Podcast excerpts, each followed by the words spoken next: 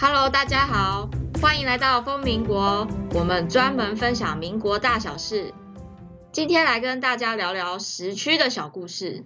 我们之前 Podcast 分享过的陈布雷先生，他在民国二十四年（一九三五年）的日记里写道：他从成都的凤凰山机场六点五十分登机，七点起飞，九点五十分到西安降落，稍微休息一下。十点半再起飞，十二点半到郑州机场下飞机。他日记中说：“东西相差一小时也。”什么？在中国里面飞来飞去也会有时差？其实应该是可以想象的吧。请打开你的 Google 地图，从乌苏里江到帕米尔高原，那是几千公里远啊！这边的太阳刚出来，那边都已经快要中午了。因为幅员辽阔，秋海棠叶子太大片了。从东经七十二度到东经一百三十五度，怎么可能用同一个时间呢？所以清朝末年，洋人掌控下的海关，为了方便作业，就设定了以东经一百二十度为准的海岸时区，借此方便商业贸易的进行。那为什么是由洋人掌控的海关来决定呢？这就与近代化以后的时间观念有关系了。简单来说，就是西方的时间要取代中国的时间。这一切是由在中国的西方人社群开始的，而这个社群的代表就由需要准确时间的海关来做起了。一直到民国成立以后，中央观象台，也就是现在的中央气象局，才把中国的时区确立下来。一共分成五个，由西边到东边，分别是第一个昆仑半时区，就是金庸小说《昆仑派》的昆仑，它从东经七十二度到八十二点五度，是格林威治时间加五点五小时。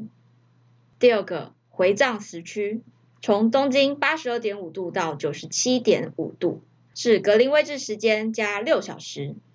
第三个龙属时区。在这里科普一下，甘肃简称陇，四川简称蜀，所以是陇蜀时区。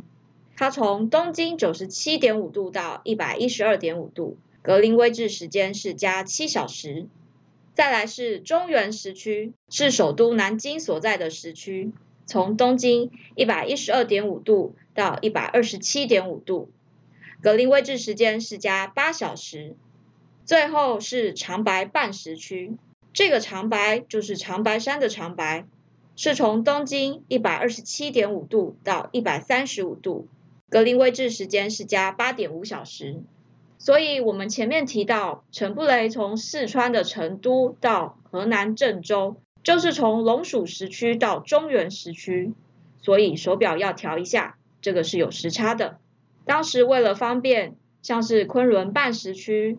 回账时区就是在地图上用一条直线往下画去，结果就有一个省一个县里面竟然有两种不同的时区，这是要怎么生活呢？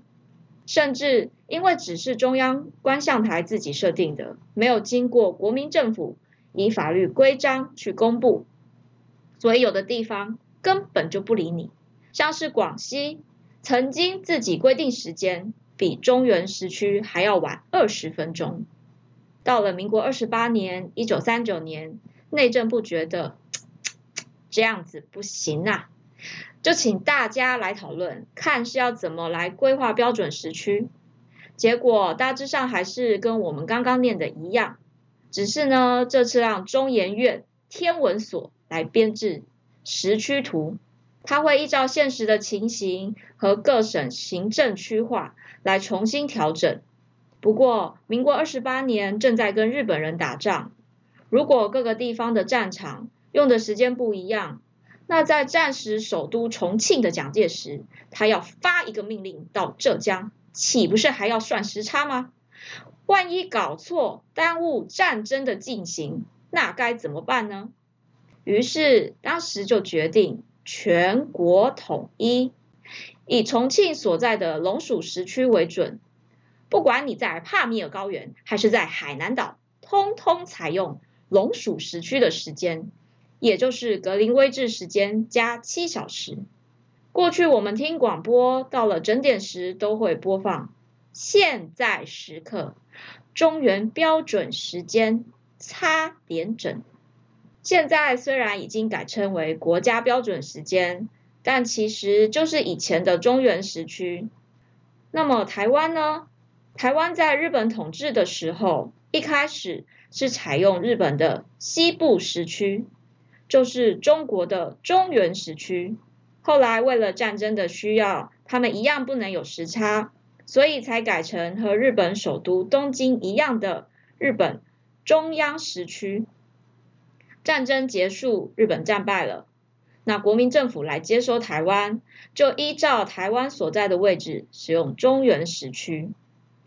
如果对我们刚刚所讲的这个时区有听不懂的地方，可以到我们的官网 triple w 点 r c h c s dot com dot t w 里面有一个民国知识专区，找到民国时期的时间概念这一篇，或是在 Google 搜寻民国历史文化学社空一格，不是挪台，是空一格时区，可以找到我们分享的民国时期时区划分图。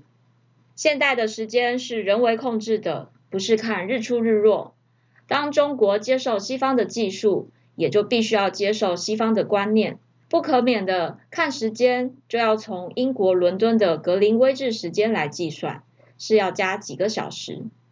虽然在民国三十五年（一九四六年），有人想要推广我们看世界的时间，不要说中原时区是 GMT 加八，应该以中国的中原时区为出发点来计算。